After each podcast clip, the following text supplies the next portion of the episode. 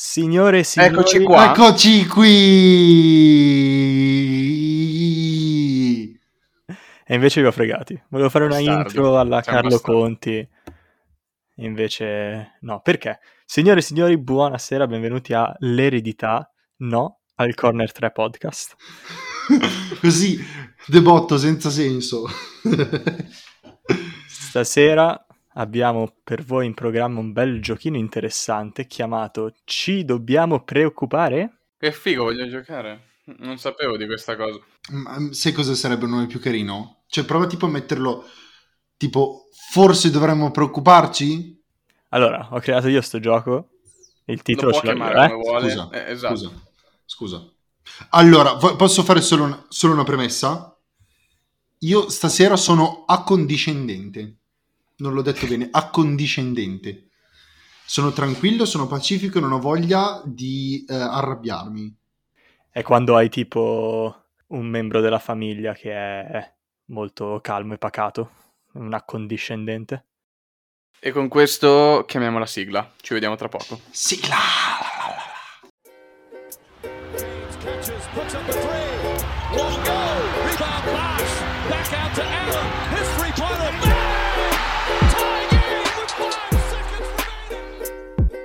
Bentornati dopo la pausa, dopo questa sigla, e possiamo giocare, ma prima lo sponsor. Chi è lo sponsor di stasera, Alessandro? Lo sponsor di stasera, ragazzi, sono io. Incredibilmente, sono io uno sponsor. Cioè, la mia vita è arrivata a un punto tale da far schifo che è valida per uno sponsor di Corner 3. Vi rendete conto, ragazzi? Oh, finalmente uno sponsor interessante. Forse il più pagliaccio che abbiamo avuto. Sì, no, de- devo essere sincero, sì. Cioè, io penso di essere arrivato a un livello più basso della mia vita per quanto riguarda lo sport. Peggio anche di quando vedevo Kuzmanovic titolare nell'Inter. Cioè, questo weekend mi si è abbattuto contro l'uragano Stefano Traverso al Fantacalcio, che è ineluttabile tipo Thanos. Ero riuscito a pareggiare domenica. E oggi è arrivata la notifica che gli danno il gol a Gosens e io perdo perché gli hanno cambiato per la seconda volta il gol, che prima era gol e poi non è gol e adesso è gol.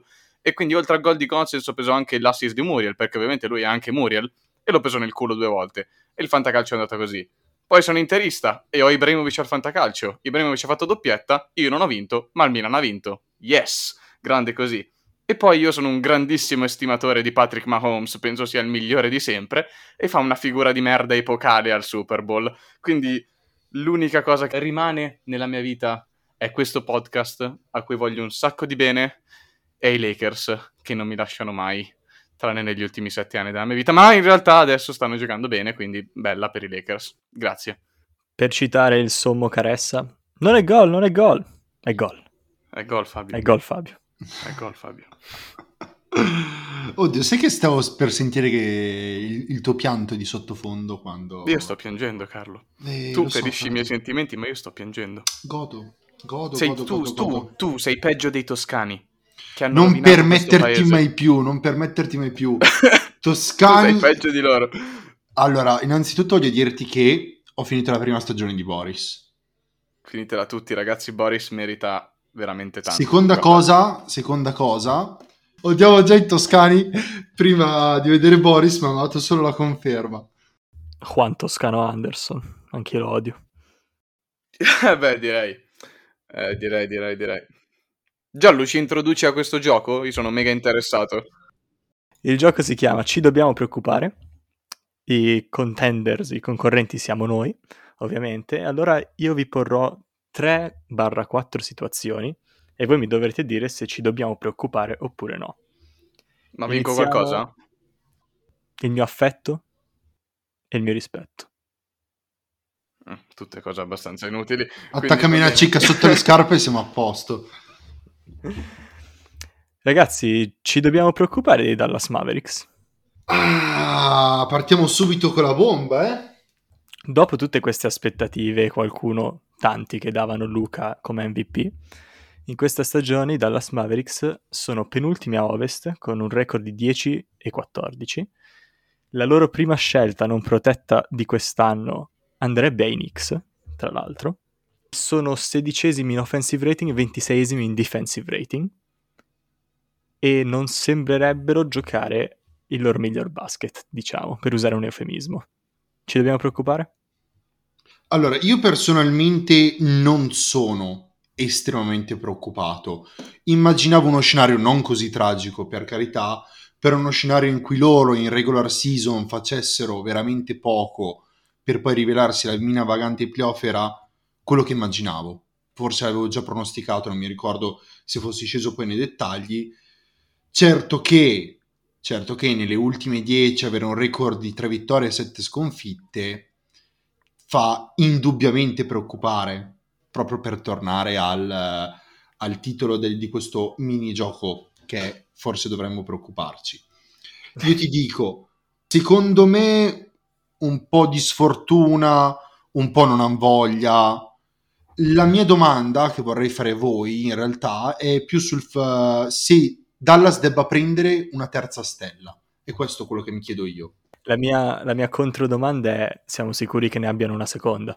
Uh, Perché Porzingis quest'anno, anche se statisticamente un po' ripreso nelle ultime partite, non è sicuramente il Porzingis di New York oppure quello di qualche mese l'anno scorso. È molto discontinuo il ragazzo quando gioca effettivamente e quindi è forse il caso che vadano a prendere una vera seconda stella, magari utilizzando Porzingis. Potrebbero farlo effettivamente? E secondo me Porzingis non è... È, è, è strano, è come il gatto di Schrödinger, no? il, il Porzingis dell'NBA. E, potrebbe essere la seconda stella perfetta per Luca, ma al momento è la peggiore. È strano. È buon- un buon riassunto, un buon riassunto, perché quello che ti sto per dire io appunto in risposta era che è un perfect fit for Luca. E, e combacia, i loro giochi sono veramente eh, complementari. L'anno scorso avevano la, la migliore offense, il miglior attacco della, dell'NBA e forse di tutta la storia, mi sembra, una cosa imbarazzante, perché Porzingis metteva qualsiasi cosa da tre. Quest'anno sta tirando con il 31%. Allora, io dico che bisogna pump the brakes un pochino, cioè freniamo un attimo, ragioniamo sulla situazione e vediamo cosa abbiamo davanti, con cosa stiamo lavorando in questo momento. Abbiamo due giovani talenti in Luca e Porzingis, perché non dimentichiamoci che Porzingis mi sembra abbia 25 anni, è appena tornato comunque da un infortunio che a quanto pare era più grave di quello previsto, perché è stato un infortunio grave al ginocchio, che non, non- non gli ha permesso di giocare contro i Clippers l'anno scorso, nella stagione scorsa ai playoff e gli ha anche fatto saltare l'inizio di questa stagione. Quindi comunque diciamo che è in un periodo di riabilitazione e deve ancora trovare la sua migliore forma, questo senza dubbio. Poi c'è anche la questione del tiro. Tu mi dici è un tiratore che sta tirando col 31% da 3 in questo momento. È vero, però tante volte abbiamo visto giocatori, specialmente gli specialisti comunque del tiro da 3 o comunque del tiro, perché Porzingis è un ottimo tiratore in realtà, avere degli alti e bassi. In questo momento sta tirando col 31%, se per un mese tira col 45% cambia tutta la situazione. O no? Decisamente. Ok, quindi bisogna, bisogna secondo me frenare un attimo, dargli un attimo di tempo, perché comunque il talento c'è, e bisogna anche vedere se riescono a incastrare questo maledetto pezzo che si chiama Josh Richardson, che a me non è mai piaciuto effettivamente come giocatore, però Mark Cuban, il, eh, l'owner, il, um, il proprietario dei Dallas Mavericks, ha detto che ci punta tanto su questo giocatore perché gli piace, gli piace veramente molto, pensa sia un 3D molto giovane, cioè molto giovane, comunque in età abbastanza giovane, che possa aiutare tanto Dallas Mavericks, quindi bisogna dargli un attimo di tempo, sono in un periodo un po' di transizione, vediamo, poi come mh, avevo sentito dire mh, CJ McCollum in un altro podcast, nell'NBA di oggi un filotto di 7-8 partite vinte ti cambia letteralmente la stagione ed effettivamente è vero, se Dallas Mavericks vanno in un filotto da 7-8 vittorie cambia totalmente la, la visione che hai della squadra. Quindi ci dobbiamo preoccupare? Ni. Cioè ci dobbiamo preoccupare un pochino perché effettivamente il record è brutto, però non mi preoccupo tanto quanto per esempio New Orleans, che parleremo più avanti. Mi preoccupo molto meno perché so il talento con cui sto lavorando. Posso obiettarti una cosa? Cioè posso fare un'obiezione? Eh, no, il- l'unica cosa su cui non sono d'accordo, cioè in realtà anch'io credo che non sia una situa veramente di cui preoccuparsi, quella di Dallas al momento.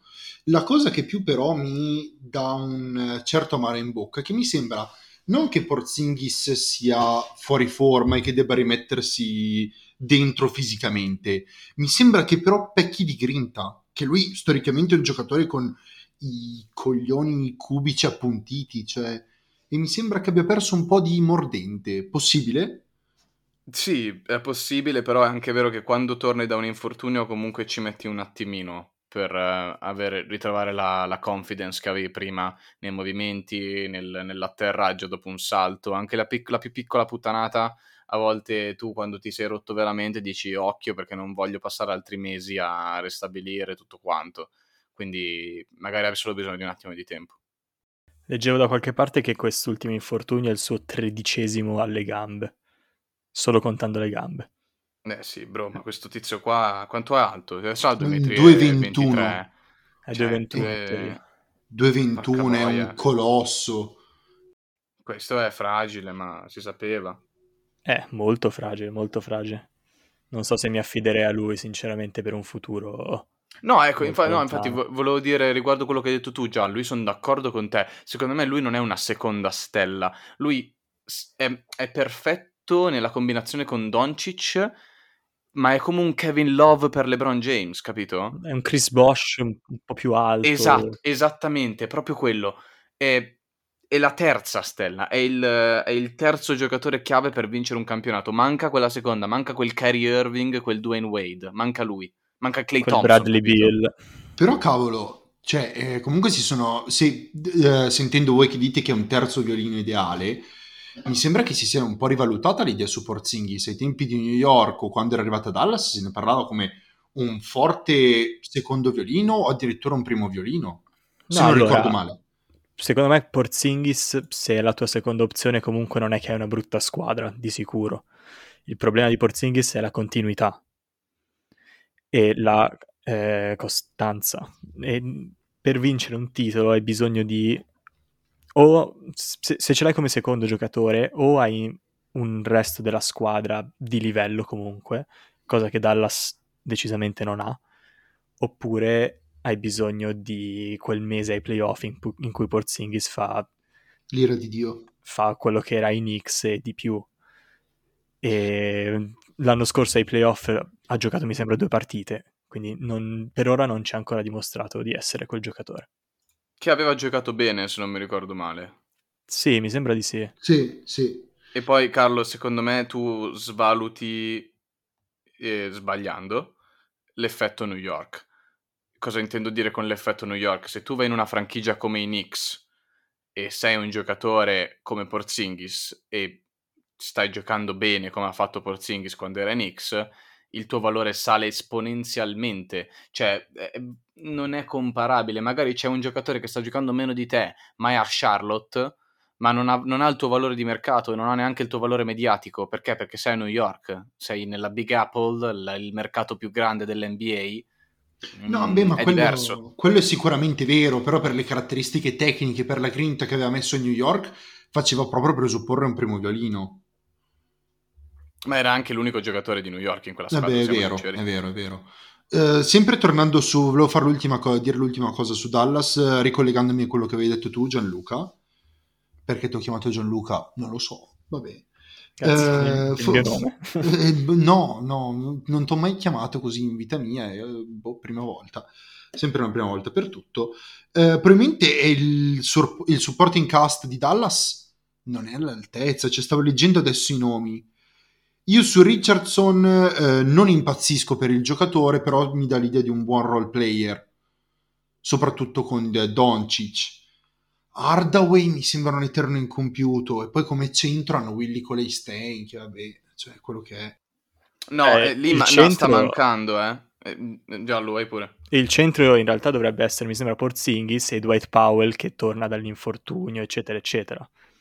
No, il centro, il, centro titolare di Dallas, detto da Mark Cuban, eh, ehm, è Maxi Kleber, Maxi Ah, beh, Kleber, sì, come, come lo vuoi chiamare. E ultimamente è mancato per, mi sembra, non- o per Covid o per infortunio, non è dei due. hanno avuto un sacco di infortuni e robe con il Covid. Eh. C'è da dire Esatto. anche Beh, quello questo. è vero, quello è vero. E Maxi Kleber è un pezzo fondamentale per quella squadra perché dà quella difesa che manca un pochino ed è anche molto pericoloso da tre perché è un buon tiratore e da- e- essendo un centro, ok, non una guardia. Quindi manca quel pezzo, manca tanto. Allarga il campo che è perfetto per Doncic. Esatto, Doncic può fare esatto. E sta mancando tanto quel pezzo lì a, a, a Dallas ultimamente. Beh, anche, anche Dorian Finney-Smith l'anno scorso ha tirato con il 38% da 3 per dire, e quest'anno invece con il 33%. Sono comunque cose che aiutano un sacco per, una- Eh sì. per un attacco, perché sapevamo che in difesa questa squadra non sarebbe stato niente di che. Anche perché con Doncic che c'è questa gran difesa. Doncic che tra l'altro è entrato in questa, questa stagione almeno 10 kg sovrappeso, quindi Ciccione. poi vabbè, Doncic e un'altra cosa di cui volevo parlarvi è che si vede che manca un, un leader. Dovrebbe essere Doncic. Secondo me Doncic sta ancora imparando come essere un leader, ma giustamente perché è nato il 28 febbraio del eh, 99, mi 2021. sembra. Vabbè. non è ancora nato, sta, sta per nascere. Più giovane di sempre a diventare un leader diventerà. il più giovane di sempre, essere il più giovane di sempre dopo tutto. Eh, però è vero. È vero, manca quel leader, ma non puoi pretendere che sia Doncic adesso. Cioè, adesso va bene tutto, ma non è LeBron James. No, beh, beh, beh, beh, LeBron James quanto ci ha messo però a diventare il LeBron James di adesso? Un bel po'. Boh, frate, LeBron James ha, cos'era? Due, no, eh, tre anni dopo che è entrato nella Lega è arrivato alle finals. No, 4, 2007, non so contare, 3. 2007, è entrato nel 2003, quattro anni, sì, quattro anni. Eh, vediamo tut- Luca l'anno prossimo. Eh, per carità, però non mi sembra sia in quella traiettoria in questo momento. Anche perché di LeBron ne capita uno ogni... mai. Beh, però Doncic comunque è, è su quei livelli. Se, se LeBron per dire è Tom Brady, Doncic al momento è Mahomes. No, no, no, no, no, no, no, non diciamo cazzate, non ha... Sapete cosa? Parliamo un attimo di questa cosa. Secondo me Doncic ha la tecnica, ha la- le skills, ha il- non ha neanche tutto sto tiro in realtà, ma gli manca quello che LeBron aveva naturalmente, che è l'atleticismo.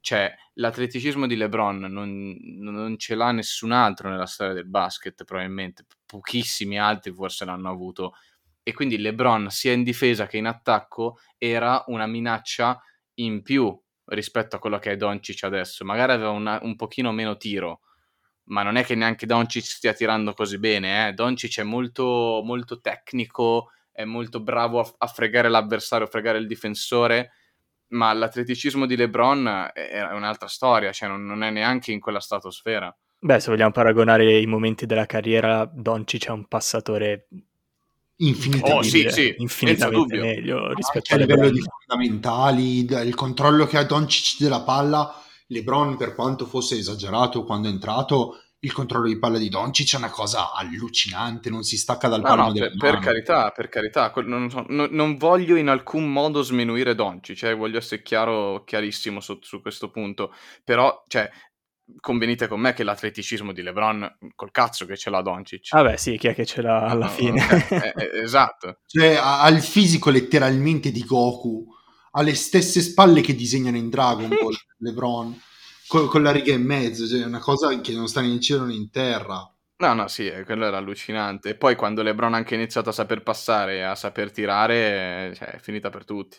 Tipo, magari l'anno prossimo ci troviamo questo Doncic tutto pompatissimo, E dubito, zio, non vorrei essere... Non vorrei essere preso per razzista, ma Doncic non è nero e non, non- non- non gli capiterà. Secondo me il problema è che lui si va a fare tipo le vacanze con Jokic che vediamo ogni anno come torna. Ascoltami, ab- i tre esempi che abbiamo. Cioè, abbiamo Jokic che ogni anno torna sovrappeso ubriaco a- a- al ritiro. Poi abbiamo Porzingis che l'ultima volta che è andato in Estonia ha fatto una rissa in un bar contro tre persone, le ha mandate tutte e tre in barella e a lui gli hanno spaccato una sedia in testa. Ma puoi far rissa contro Porzingis? Ma cosa, cosa ti, cosa ti salta in mente? Cioè, neanche, neanche Ale... Oh, Ma giallo, ma lo farei di brutto. Ma stai scherzando? Dipende dalla Ma zio, situazione. ma, ma No, muori. no, no, no, no. è letteralmente alto il doppio di te.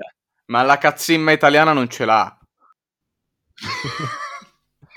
Cioè, letteralmente Porzingis era seduto e gli hanno spaccato una sedia in testa. Ma non quelle del wrestling che sono fatte per rompersi, che sono pieghevoli e hanno la Del lamina. wrestling. Sì. Eh, zio, io seguo ancora il wrestling. Dovremmo aprire un altro No, va bene, lascia stare. Beh, eh, letteralmente hanno preso una sedia di legno da, da bar e gli hanno spaccata in testa. E lui è uscito tipo con la testa aperta, però sulle sue gambe. Ma sì, è come se a te spaccassero in testa una di quelle seggioline del- dell'Ikea per i bambini. Cioè, sì, la senti, però comunque lui è alto 4 metri e mezzo, sembra un titano di Attack on Titan. Tu sembra un titano di attacco. I'm dying, bro. Quindi, in definitiva, ci dobbiamo preoccupare? No, per me, per quanto mi riguarda, no. Io dico per ora no. Se facciamo questo discorso ancora tra un mese, forse. Io dico un pochino. Passiamo al secondo? Sì, certo. Prima una pausa. Ben ritrovati a Ci dobbiamo preoccupare? Adesso abbiamo i Miami Heat. Quindi ragazzi, dobbiamo preoccuparci dei Miami Heat? Secondo me, secondo Carlo, non dovremmo preoccuparci. Perché no?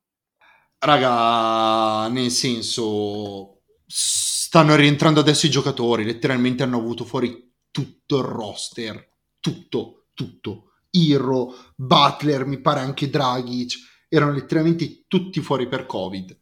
Quindi secondo me è solo questione di tempo perché vediamo tornare Miami nelle posizioni alte. Secondo me un pochino, come Dallas.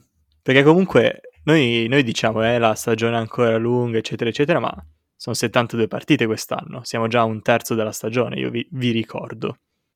Quindi comunque, soprattutto a Est, non vuoi essere in un posto di merda ai playoff. Perché sennò al primo round ti becchi Brooklyn, per dire, per dirne una. Certo, sarebbe interessante eh, come primo round Brooklyn-Miami. Sarebbe... Miseria, leggermente proprio, eh. proprio leggermente interessante. Però ecco, comunque sono ultimi in turnover, sono ultimi in stoppate e ultimi in rimbalzi. Hanno avuto sì assenze importanti, ovviamente, grazie a, grazie a causa del Covid, eccetera, eccetera. Si è rotto il rimpiazzo di Crowder, cioè Avery Bradley, l'avevano preso lasciando, via, lasciando andare Crowder, che comunque sembrerebbe essersi rivelato un giocatore abbastanza importante. Un classico. Dove è andato Crowder? A Phoenix. Phoenix. Grande, grande squadra Phoenix. L'attacco è inesistente a causa di tutti questi fattori. Cioè, la loro prima, diciamo, arma offensiva è Bam Adebayo con Robinson, questi eh, passaggi consegnati e Robinson che fa il Clay Thompson, che vabbè, per l'amor di La- Dio, Assist screen. per l'amor di Dio può anche farlo, però non può essere quello che fai tutta la partita. E infatti sono 24esimi in offensive rating, 16esimi in defensive rating, però vabbè, quello dovrebbe migliorare. E il problema è stato l'attacco. E non so, anche con tutti i giocatori, non so quanto attacco abbiano effettivamente. Magari funzionerà molto meglio ai playoff come l'anno scorso. Però per una regular season starei un po' più attento se fossi in loro. No, allora ti dicevo, ehm, secondo me non c'è bisogno di preoccuparsi più di tanto, Giallo, e ti spiego. Miami non è mai stata, e con mai intendo questi ultimi due anni, eh, perché questa Miami è relativamente nuova, ehm, una, quelle che in inglese si chiama offensive juggernaut, cioè un- un- una, una squadra fortissima in attacco che ti distrugge, tipo quella, quella tipo Brooklyn quest'anno, non è mai stata quella- quel tipo di squadra, è sempre stata una squadra lunga, che piano piano nel corso della partita ti faceva impazzire, non riusciva ad arrivare a 80 punti e quindi ti dici- dicevi vabbè allora date a cagare e vincetela voi, perché più o meno questa era la, la filosofia di Miami negli ultimi anni. Quindi il fatto che siano 26esimi hai detto in attacco? Sì. Ecco, quello, beh, 26esimi ovviamente è un po' brutto anche per le... Per le per 24esimi, le- scusa, non 26. per, eh, 24esimo comunque un po' brutto per le assenze però secondo me se Miami arriva tra il quindicesima sedicesima in offensive rating ma classico top 5 nel defensive rating vanno tranquilli cioè senza problemi è ovvio che bisogna vederlo questo e sono un po' preoccupato in realtà non tanto per Miami cioè se tu mi chiedi devo preoccuparmi per Miami no per, per- Miami no, perché sono sicuro che riprenderanno la loro forma di, questo, di quest'ultimo anno e mezzo appena tornano tutti i giocatori che sono tornati adesso. eh. Quello che mi preoccupa a me è il resto della Est, che è molto più forte rispetto all'anno scorso, capito? È quello che mi preoccupa, che, che tu dici sì, recuperano delle posizioni, ok, recuperarle l'anno scorso contro gli scappati di casa era abbastanza facile. Quest'anno non è che ti lasciano tante partite così sul tavolo a gratis, eh, a Est. E appunto per il, resto della sta- per il resto della loro stagione, anche i playoff, eccetera, eh, sarebbe importante arrivare in una posizione decente. Eh, devi vincere le partite però per farlo. Quindi E soprattutto non vuoi arrivare settima, giusto? soprattutto non vuoi arrivare, ma secondo me, n- soprattutto settimo perché c'è il play-in, per prima cosa. Esatto, esatto, proprio per quello. Che comunque metti anche che ti trovi, che ne so, una Cleveland o l'undicesimo posto, al decimo posto. E, è comunque ostica, cioè Colin Sexton magari c'ha quella partita in cui te ne spara Mi 40 a caso. Ti obbligano a, a cercare di arrivare almeno sesta. Che comunque vorrebbe dire andare contro Brooklyn in questo momento, eh. Quindi non lo auguro a nessuno. Congratulazioni, sei ai playoff. Congratulazioni, di Arden, Kyrie e KD, prego. Allora, eh, io se avessi dovuto fare un discorso, se avessi parlato prima di te male, avrei fatto esattamente lo stesso discorso. Ti giuro, era la stessa cosa che pensavo io. Offensivamente Miami non è famosa per essere quella che ti affonda, quella che ti devasta. È ostica, cattiva, ha una difesa serratissima, poi quando Butler si mette, si piega sulle ginocchia, devi... Boh, non lo vedi più il canestro. È un difensore veramente allucinante. Probabilmente in 101 è il più forte che ci sia, secondo me. Beh, Eh, boh, ok. Dipende dalla posizione. Sì, Anthony sì, no, Davis beh. avrebbe qualcosa da ridire. Sì, le- per, per quanto riguarda il- Le le, guardie. guardie. sì, sì, sì. Anthony Davis è ministro della difesa, zio. Tra lui e Clay Thompson, per quanto mi riguarda. Eh, ma 101 mi dà sempre l'idea Butler di essere in grado di... L'anno scorso ha distrutto Antetokounmpo. Cioè, l'ha, l'ha tirato scemo, veramente. Eh, ha annichilito l'MVP. Beh, non, non era esattamente solo lui, però vabbè, comunque... Quel sopravvalutato schifoso di Antetokounmpo ha fatto la figura del cioccolataio contro Butler, una delle più grandi soddisfazioni che i miei occhi abbiano mai visto. Che da quando l'ha insultato sta giocando da Dio l'ultima settimana, eh? Ma, ma vabbè, ne parliamo dopo. È tendenzialmente quello che faccio per mestiere. Da quando ho parlato bene di Sabonis, non sa più Gufi. tirare il pallone. Quando ho parlato male di Antetokounmpo si è trasformato di nuovo nell'MVP. Vabbè, è più o meno quello che faccio per mestiere. Eh, magari semplicemente le cose stanno tornando alla realtà. No, Esatto. no, la realtà era molto più vicina a quella precedente. Quello che stavo dicendo prima, e, e che tra l'altro volevo proprio pescare sempre dalla- dal tuo discorso, male, era che l'Est è terribilmente più forte, terribilmente più forte rispetto all'anno scorso, però a me Miami dà l'idea che secondo me il colpetto di mercato ce lo piazza. Ah, tu dici? Mm, mm, mm. Io non so se sia, eh, come ho sentito dire spesso, Bill. Bill danno Miami come seconda favorita per prendere Bradley Bill dopo Philadelphia. Ma il problema è che Washington e Bradley Bill hanno negato qualsiasi trade nei suoi confronti. Cioè lui ha detto e Washington ha detto che vuole restare lì. Cioè, Ma, as- non- ma ascoltami, ma Bill, ma Bill, che dice no, non voglio andarmene via da Washington e poi va in panchina e piangi, uomo. Ho capito che gli, um- gli Sì, uomini... ma poi torna a casa e apre il conto bancario e vede che gli entrano 40 milioni. Cioè, ok. Ma zio, ma ho Sì. capito, allora diamo 40 milioni stai nel manicomio, ti fai scambiare 40 milioni e te li piglia Miami. Ma io sono d'accordo con te che dovrebbe andare da un'altra squadra. Ti sto solo dicendo i, reports Ah no, seco- letto. no, eh, secondo me se ne andrà, cioè è veramente poveretto, si è viziato e torturato carnalmente dal stare lì a Washington. Cioè, madonna mia, ti- io sono triste eh, in questo periodo, ma credo che Bradley Bill lo sia più di me.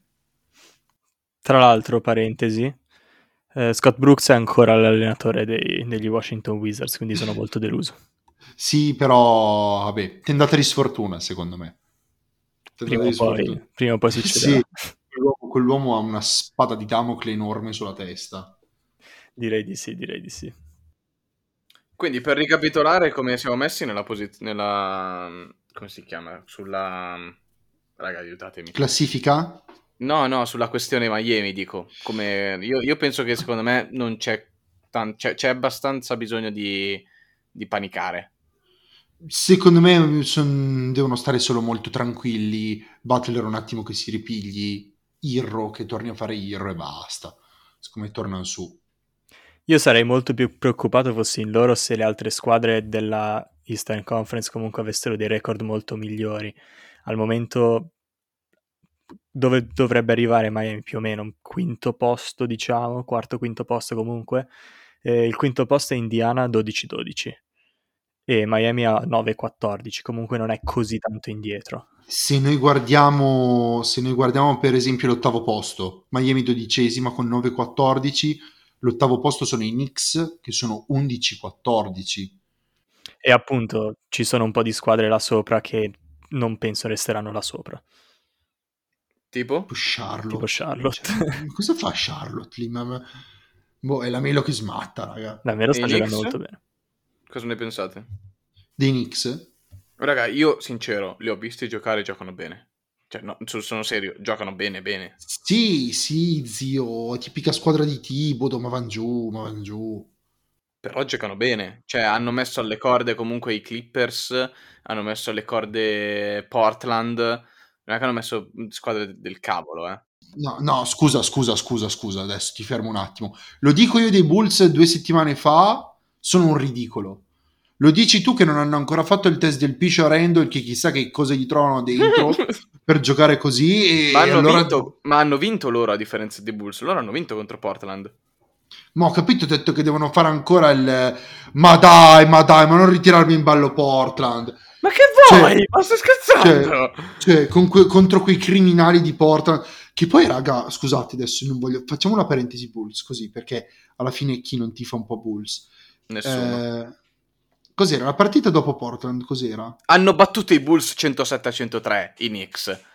Devi- dovresti solo star zitto. A Chicago.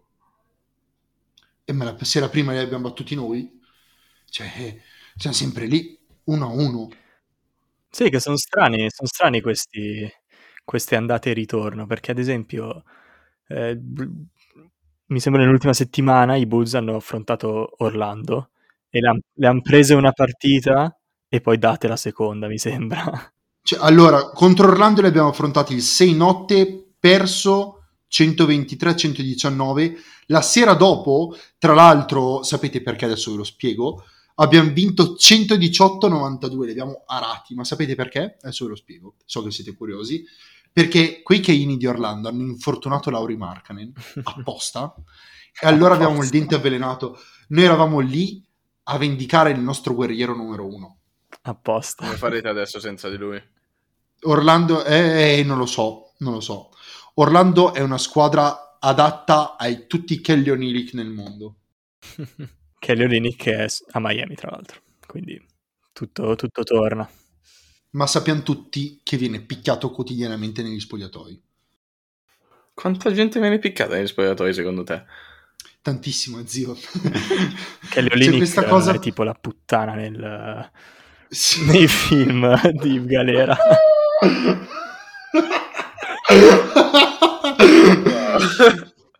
allora, facendo un conto, ogni, giocato- ogni squadra fai che ha 15 giocatori, ok? 15 per 30 fa 450. Ok, secondo me di questi 450 giocatori appartenenti al mondo NBA, almeno un'ottantina vengono quotidianamente picchiati. Vabbè, ok. Tra cui ricordiamo Ben Simmons e Kelly Olynyk. Beh, Ben Simmons un po' se lo merita. Sai cos'è? Ben Simmons, raga, scusate, piccolo overtime, ultimo, poi riprendiamo seri. Sapete che mi sa di persona che piange? Cioè, tipo quelli che gli va male una cosa e lui si mette in un angolo a piangere, tipo, tantissimo. A me sa più di persona che se non è capace a fare qualcosa non lo prova neanche, esempio tirare. Sì, vabbè, ma quello è appurato. Però secondo me è tipo un uomo che piange, un piangina, una cosa del genere. Tipo Ale nella intro. Tipo me. Eh, quello che piange di più è Embiid, zio. Quello sicuramente piange. Sì, sì, vabbè, ma ci sta, zio. Cioè, letteralmente l'universo ti ha detto no, oggi tu non vai alle finals. Anch'io piangerei se... Cioè, ha fatto entrare un tiro quindi, che era imbalzato 26 volte dentro. I magneti. I Esatto, magneti. esatto. I magneti. Eh, nella didascalia di questo post su Instagram che sponsorizza il podcast di quest'oggi, frase complicatissima, eh, metteremo il link al video eh, che dimostra al 100% scientificamente che nell'NBA vengono usati i canestri magnetici. È vero, è vero. Andiamo avanti. Terzo, dobbiamo preoccuparci. Adesso l'ho cambiato ancora il titolo, così Carlo non, non può dirmi niente. Lo confondi Forse col delirio. preoccuparci. Ci sei? No, no, è giusto questa volta. Dobbiamo preoccuparci dei New Orleans Pelicans. Carlo Riva, te l'avevo detto. Cosa? Che i New Orleans Pelicans non erano così forti come dicevi tu. Mm, Zio, io li avevo messi tipo tredicesimi. No, li avevi messi tipo decimi al play-in tournament. No, Sì, no, no, sì, no, no, sì, zio, ma ti sì, giuro. sì, sì, andiamo, a No, rivedere. no, no. andiamo a rivedere l'episodio. Li avevi messi tipo decimi al play-in tournament. Giallo? Ma tranquillamente. Vabbè, ma in ogni caso ci può anche stare, però c'era gente che li aveva messi tipo sesti, quinti, quindi... No, no, no, no, no. Io ve l'ho detto da subito, raga. Sta squadra non ha, non ha un cazzo di senso. Non ha senso. Non ha senso come sono costruiti. Non ha senso niente. Infatti vogliono già tradare Lonzo. Vogliono fare, voglio cambiare tutto. Perché non ha senso. Non ha senso sta squadra. No, zio, li avevo messi dodicesimi io. Dietro a mm, Minnesota e dietro a Memphis, soprattutto. Chi si becca Lonzo fa, fa un affare, secondo me. Lonzo Bull! Sì, Lonzo eh, Bull! È già la terza volta che dice- dicono così. Ma che affare vuoi fare con uno che fa schifo? Non sta giocando male ultimamente, dai.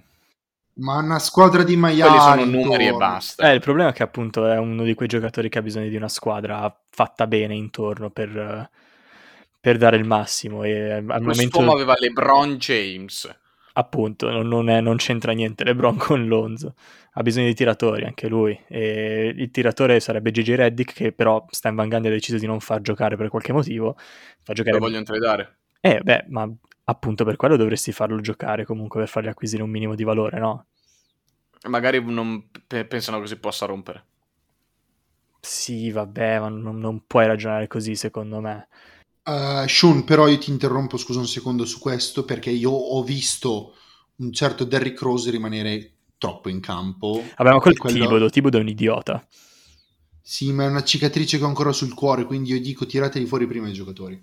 Devono fare una campagna a favore di tirare prima fuori i giocatori. No, ok, però comunque se Reddick, comunque che è stato sempre un grande veterano, apprezzato e una voce degli spogliatoi, no? Non può giocare così poco. Soprattutto perché ti serve quello che fa lui, cioè tirare da tre benissimo. Non puoi avere una squadra del genere e non far giocare Reddick, Reddick, secondo me. Vabbè, Lo sapete la statistica interessante su Reddick, raga? quella dei playoff. Carlo, tu la sai? No, non me la ricordo, quantomeno. JJ Reddick nella sua carriera NBA, nei suoi primi 14 anni, è sempre andato ai playoff. Il primo anno che è arrivato a New Orleans non c'è più andato. Basta. È la maledizione, raga. È No, la perché New maledizione. Orleans è anche effettivamente una franchigia di merda. Cioè, io adesso quando qua- vedendo sta squadra capisco ancora di più Anthony Davis e la sua voglia di andarsene da quello schifo. Perché non ha, non ha alcun senso. Cioè, tu hai Zion Williamson e, e fai così cagare. Cioè, Che sta giocando bene, tra l'altro. Lui che sta giocando da No. Dio. Eh, raga, a me non piace. Mi dispiace, non mi piace lui. Ingram mi piace poco, mi piace zero, mi piace nessuno New Orleans. Fanno tutti cagare. Perché non ti piace Zion? Non lo so, non mi dà quel, quel qualcosa in più, frate. Dovrei guardarlo di più, lo ammetto, dovrei guardarlo di più per farmi un'idea più chiara. Però per quello che ho guardato io avevo visto... Mi era rimasta proprio impressa, ma tanto, ma tanto. Da lì ho avuto un po' lo schifino a guardarlo. Eh, quella di Natale contro Miami. Me l'ero vista tutta e ho detto... Oh Dio, no, ti prego, non un'altra Quella dove alla fine ha genere." cioccato malissimo? Sì, Mm. sì. Ma perché non è un closer? Secondo me eh, quella partita lì ti ha, un- ti ha un po' fregato. Ti dico, eh, per quanto mi riguarda, poi ti do 5 minuti per parlare di Zion e di sfotterlo quanto vuoi, ma secondo me Zion non è un primo violino. Ma non, lo pe- non penso lo sia neanche in questa squadra, tra l'altro. No, ma in nessuna squadra. eh. Beh, il fatto che, che Zion non sia un primo violino, non saprei. Beh, questa versione di Zion ovviamente no. Più che altro bisogna vedere in futuro comunque, non, non si sa. Ancora... Giallo devi saper tirare. Cioè, non- non- ormai nell'NBA di oggi devi saper tirare. Zion non sa tirare. E io do ragione a male, cioè, a parte il fatto che non sa tirare, È poi forte, eh, però... non- io sono preoccupatissimo innanzitutto per le ginocchia di Zion perché quel tipo non ha ancora capito come si atterra. Però sta saltando meno. ripeto, Stranamente, Sì, sì, se sì. si può dire una cosa del genere, dopo le cose che fa in campo, sta saltando meno. No, ma, non- ma non- ma deve saltare meno, ma deve saltare meno. Guarda, ne stavo parlando l'altro giorno con eh, mio cugino che gioca a basket e stavamo proprio parlando di... Salutiamo Avidia. de- Salutiamo Dani Avidia, mio cugino. Da- e dicevo, ne parlavamo e parlavamo proprio della condizione fisica di Zion. Secondo me deve fare un restyling completo, deve perdere innanzitutto 10 kg e imparare a atterrare. Perché io vedo in lui le cose, gli atterraggi che faceva Rose e sappiamo tutti com'è finita. Non, eh, deve innanzitutto perdere peso, che va bene che sei un trattore, però secondo me lì di massa grassa ce n'è. Lì secondo me io di massa grassa me ne intendo, tanto che sono un ciccione e quello lì è ciccione quasi quanto me, innanzitutto. Eh, poi no, ma non deve imparare a tirare, non si deve intestardire in questo modo vergognoso mentre va a canestro. Cioè, partita di Natale, quattro persone libere, lui triplicato, il va a canestro e sbaglia. Sì, ma, volta, tu l'avresti passata Eric Bledsoe. Ma no, ma c'era fuori anche Ingram, che poi in realtà Ingram poi gli ha dato il cambio e ha iniziato a fare anche lui questa cosa qua. Cioè, cioè, ma dico, tre persone libere, io sono triplicato? No, vado a sbagliare una volta. È, va è quello di cui parlavamo all'inizio di quest'anno, Carlo, se ti ricordi bene. Ehm, è quello che ti ho detto anch'io. Questa squadra non è costruita bene. Cioè, se tu hai due giocatori come Brandon Ingram, che è un king del mid-range, perché alla fine è, è un Kevin Durant 2.0 senza il tiro da 3, Beh, e è vero, dai. tira abbastanza bene anche da tre, dai. No, beh, ti- tira abbast- quest'anno, eh, no- nella sua carriera Anche non ha mai scorso. tirato eccellentemente da tre. Però in, in generale non è mai stato, non è un giocatore che tu dici, ah ok, da 3 questo qua è pericolosissimo. Dici, ok, è buono, ma non è sta granché. È più forte nel mid-range e comunque nell'andare a canestro, con le, con le- con le braccia lunghe e tutto quanto. È un ottimo giocatore, a me piace Non tanto. mi, non mi trovi d'accordo sul tiro da tre comunque, però vabbè. Ma anche se fosse, ok, no, ma non, non- non- perdiamoci, anche se fosse un buon tiratore da 3, Giallo. Ok. 39% quest'anno e l'anno scorso. Ok, va bene, è un buon tiratore da 3, va bene. Comunque si crea lui il tiro, non è che gliela passano e lui tira. Comunque, Ti sei Ehm, offeso? chi? No, Gianluca, quando abbiamo detto che non è un buon tiratore. No, no, semplicemente mi ricordavo che fosse... mi sembra che ti fosse offeso. Ci sono tiratori e tiratori, poi anche, bisognerebbe parlare anche di questo in un altro, in, in separata sede. In ogni caso, è una squadra costruita male perché oltre a Brandon Ingram, ok, e chi altro, non so neanche chi, di tiratori da tre non ce ne sono. E loro cosa hanno fatto? Sono andati a prendere Steven Adams invece di andare a prendere un tiratore.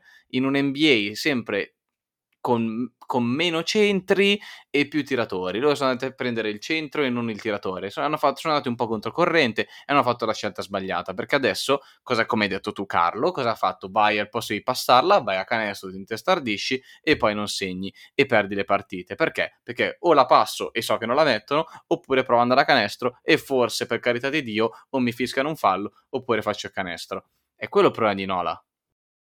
Mi stanno tutti sul cazzo, Nola, quindi... Dai che siamo politically correct, eh, porca troia. Avrei fatto un paio di, di interventi in questo podcast per cui possono chiudercelo, vabbè. Eh, non è vero, non, non è vero, non è vero. Non sarà vero grazie alla magia del montaggio di Gianluca. Eh, vabbè, ok, vabbè. Ah, vabbè, vabbè, ok, va bene, va bene, va bene, va bene. I tiratori ce li Oh. hanno, Reddick esiste. Però hai ragione Ale, nell'NBA di oggi non puoi mettere due giocatori che non sanno tirare da 3, da 4 e da 5. Non, eh, non esiste. Avrebbero dovuto prendere Ibaka, è vero o no, Giallo? Ibaka sarebbe stato un bel acquisto, di Eh? sicuro. Eh? decisamente, decisamente. Non avrebbero dovuto prendere Adams, punto. E a questo punto inizio ad avere molti, molti, molti dubbi su anche le Van Gundy. No, Van Gundy è un mediocre. Sta lavorando con quello che ha. Sì, ma sta lavorando male con quello che ha, non sta massimizzando il potenziale di nessuno alla fine. Cioè, esiste Kenny Atkinson, È vero. Quell'uomo è fortissimo. È vivo. Cioè, non so perché non è considerato, però è vivo. È come Mark Jackson. No, Mark Jackson comunque aveva dei problemi di Di personale. No, no, no, proprio dal punto di vista di, di personale, scelte nello spogliatoio e con il management. C'erano problemi più seri con Mark Jackson, per quello che non è considerato molto. Però è il, è il premonitore della, dei, di Golden State Warriors, no? Sì, sì, diciamo che ha aiutato molto in quegli anni, è stato un buon mentore per Steph e Clay, eccetera. Però Steve Kerr quando è arrivato ha fatto, cioè, si nota chiaramente la differenza tra, tra lui e Mark Ah, ovvio, nessuno, nessuno sta dicendo questo, Giallo. Quindi, New Orleans ci dobbiamo preoccupare? Sì. Sì. Sì, sì, Sì, sì, sì, qua decisamente, decisamente. Qua decisamente, bro. Attenzione, Sì, sì, attenzione, attenzione, bonus round. Quella chi? Bonus round di ci dobbiamo preoccupare. Ci dobbiamo preoccupare della malsana ossessione di Tom Thibodeau con i suoi ex giocatori dei Bulls. Allora, prima, No. prima di far parlare Carlo, a cosa ci riferiamo? Ovviamente alla trade. Dennis Smith Jr. va a Detroit Pistons e forse qualcosa al draft, ma mi sembra poco conto. Una second round pick. E Derrick Rose torna alla corte di Thibodeau e torna ai New York Knicks. Spoiler, non andrà molto bene, ma vabbè. Oh, come osi. I love it. quello non è Rose. Lo sappiamo tutti che quello non Ah, è Rose. Il suo stop it. cadavere riempito con un fantasma. No, no, no, no, no, no, no. È fortissimo e farà un sacco bene ai Knicks. È for- è- vedrete, vedrete. Mua! Tutto quello che farà è rubare minuti che dovrebbero dare a Quickly. Che ho al, Foto. Fantacal- al Fanta NBA. Ma vabbè, io sono contento lo stesso. Quindi Carlo, dobbiamo preoccuparci di questa ossessione di Thibodeau.